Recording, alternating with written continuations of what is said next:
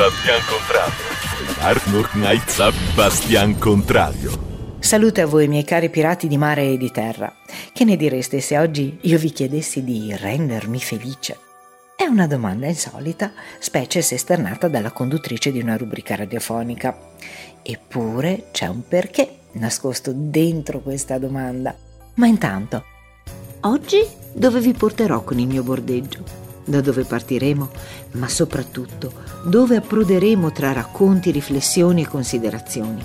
Salite a bordo, aprite il cuore e lasciate alla deriva i pregiudizi. Da qualche tempo ho conosciuto un personaggio curioso.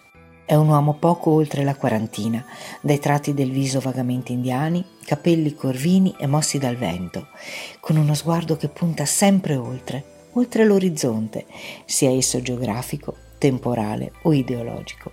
Quando ti ascolta è come se riuscisse a sintonizzarsi sul tuo pensiero, come se non servisse parlare, ma potesse cavalcare il tuo stesso pensiero, tanto che mentre gli si parla ci si chiede se serva farlo o se gli si potrebbe mai nascondere qualcosa, fosse anche per semplice pudore. Lo trovi spesso seduto su una minuscola sedia fuori dalla porta di casa. Contempla il panorama circostante e respira l'aria pulita della sua montagna, o almeno così sembra. Di lui non si sa nulla, come se non avesse un passato o come se il suo passato fosse così antico da perdersi nelle origini del tempo. E tutta la sua storia si condensa nell'attimo presente, nelle sue risposte didascaliche e dense, che mi colpiscono come fulmini che solcano la terra della mia mente e risuonano dell'eco tipica del tuono e mi obbligano a sentirle dentro, a farle mie. Non sono in realtà affermazioni articolate o complesse e a dire il vero nemmeno così sorprendenti nei concetti che sintetizzano.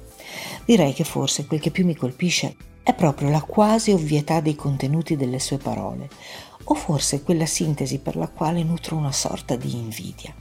Ad esempio, quando leggo poche parole espresse così. Attribuire a un altro la propria felicità o infelicità è mettergli sulle spalle un peso greve che non è detto che voglia portare. Io non posso fare a meno di provare a riflettere se io stessa mi comporti o meno nella stessa maniera, o se abbia alla fine imparato a mettere nella mia vita e nelle mie reazioni posizioni diverse da quelle che ho fatto mie per il semplice fatto di essere nata in un contesto di un certo tipo.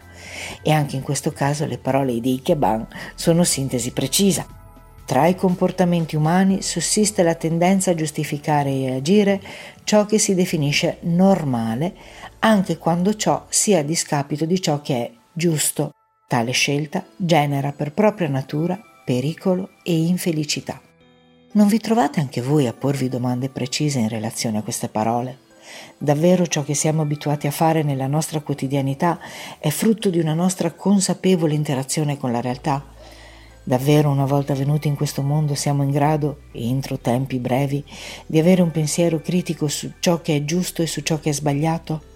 Comprese le modalità di reazione ai vari eventi?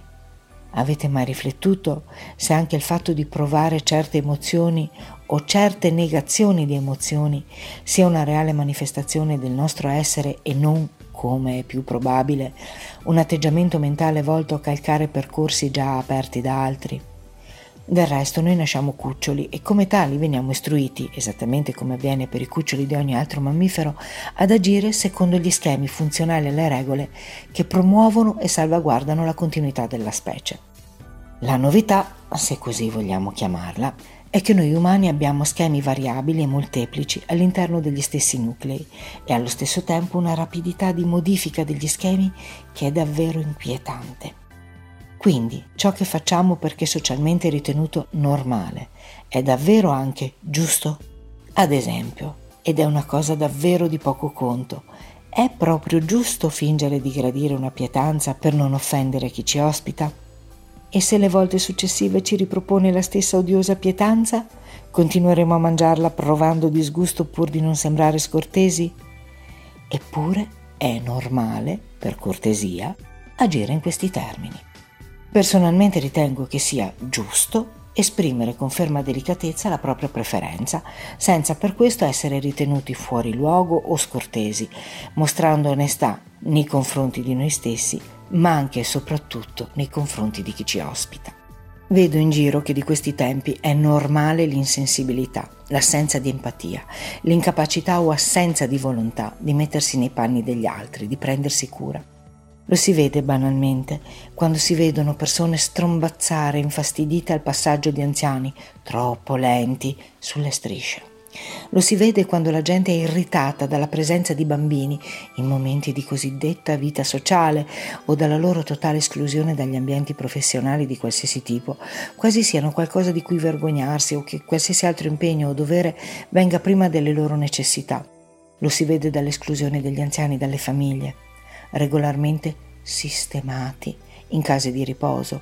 Lo si vede dall'acquisto e abbandono di animali da compagnia lo si vede quando in un gruppo di ragazzi la vince il più prepotente, anziché venire escluso in modo quasi automatico dalla solidarietà fra gli altri. E andando davvero sul pesante e una volta tanto stando al passo con l'attualità, è diventato normale trasmettere immagini crude di violenza inaudita direttamente nei telegiornali, incuranti dell'impatto emotivo che possono provocare, o peggio ancora, della suffazione alla violenza e alla crudeltà che inducono in chi guarda rafforzate dal fatto che, volenti o nolenti, la televisione gode, nostro malgrado, di un'aura di istituzionalità che rende i suoi messaggi quasi indiscutibili. Tutto normale, appunto, ma per niente giusto. E come sottolinea Caban, tale scelta genera infelicità e pericolo. Infelicità per i singoli e pericolo più grande per le conseguenze a livello sociale. Più grande poi sì, più grande solo se ci si allinea al distacco, all'assenza di empatia e si ragiona come se i singoli non avessero sensibilità, bisogni, emozioni e non fossero la reale sostanza della società stessa. Anche se ho parlato per prima della seconda delle massime di che banche ho trascritto, motivata dal fatto che mi è parsa la più immediata tra le tante che ho, è in realtà la prima che mi stuzzica di più verso riflessioni che mi smuovono di più in profondità. Ve la rileggo per focalizzarla. Attribuire a un altro la propria felicità o infelicità è mettergli sulle spalle un peso greve che non è detto che voglia portare. Davvero non sentite pesantezza voi quando qualcuno vi grava dell'onore e dell'onere di essere la fonte cui attingere la propria felicità? Tutto va bene se a dirlo al vostro partner e se il sentimento è reciproco e condiviso. La cosa apparentemente è logica e sensata, anche se ci sarebbe da approfondire questo aspetto. Ma provate a immaginare che a ritenervi la causa della sua felicità sia qualche sgradevole stalker, maschio o femmina non importa, o che i vostri genitori dichiarino di essere felici in base alla persona a cui vi unite, o alla professione che scegliete, o alla direzione religiosa o politica della vostra vita. O addirittura immaginate di essere in coppia con qualcuno che si dichiara di essere felice in un'unione di fatto e di avere un forte legame con genitori che si dichiarano felici solo a fronte di un matrimonio religioso, mentre i genitori del partner, con i quali c'è un legame altrettanto profondo, reclamano a gran voce un matrimonio civile perché sono atei ma istituzionali. Provate a mettervi nei panni di questa coppia questa coppia che sta realizzando la propria vita, mettendo le basi per il proprio futuro, con quale serenità e leggerezza potrà iniziare la propria avventura, condizionata dal peso di dover soddisfare le aspettative di altri e per di più in contrasto tra loro. C'è da dare di matto, c'è da sentirsi per forza frammentati interiormente. E come si fa a sentirsi leggeri quando ci si sente a pezzi? Ma anche cose più banali del tipo sono felice solo se ti vedo quando questo comporta, per chi si dovrebbe far vedere, incastrare tempi, impegni, mancanza di riposo, rinuncia ad altri obiettivi per la falsa idea di essere la felicità di chi gli richiede la sua presenza. Quanto egoismo si nasconde in una richiesta così apparentemente banale e affettuosa. Non dico, sia chiaro, che i legami vadano banditi, anzi, ma il piacere dello stare insieme, di fare cose o ricevere cose dall'uno o dall'altro, dovrebbe essere piacere reciproco. Inoltre, ad un livello altro della propria gestione della felicità, dovrebbe esserci la capacità di assaporare così profondamente e completamente la felicità dell'altro, da nutrirsene senza nulla cercare in più. Faccio uno dei miei esempi sempre veri, ma anche non troppo personali. Se trovo un uccellino ferito e me ne prendo cura fino a farlo rimettere in forze e permettergli di riprendere il volo, la mia gratificazione, la mia soddisfazione, il senso stesso della mia azione sarà proprio in quel volo di libertà che gli vedrò spiccare e non certo nell'obbligarlo a stare in una gabbia o a diventare ammaestrato.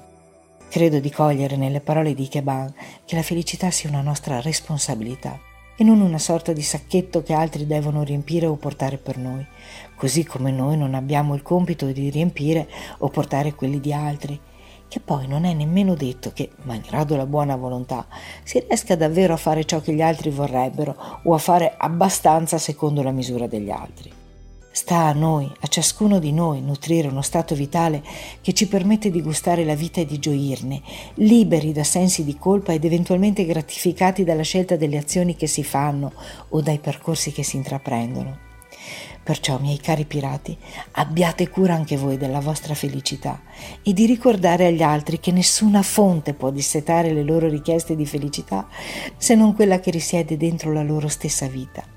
Da parte mia ringrazio di cuore i Keban per le perle che di tanto in tanto mi offre affinché io possa poco per volta perfezionarmi un pochino di più. E grazie a voi per l'ascolto, da parte mia, la vostra Ellie The Worst.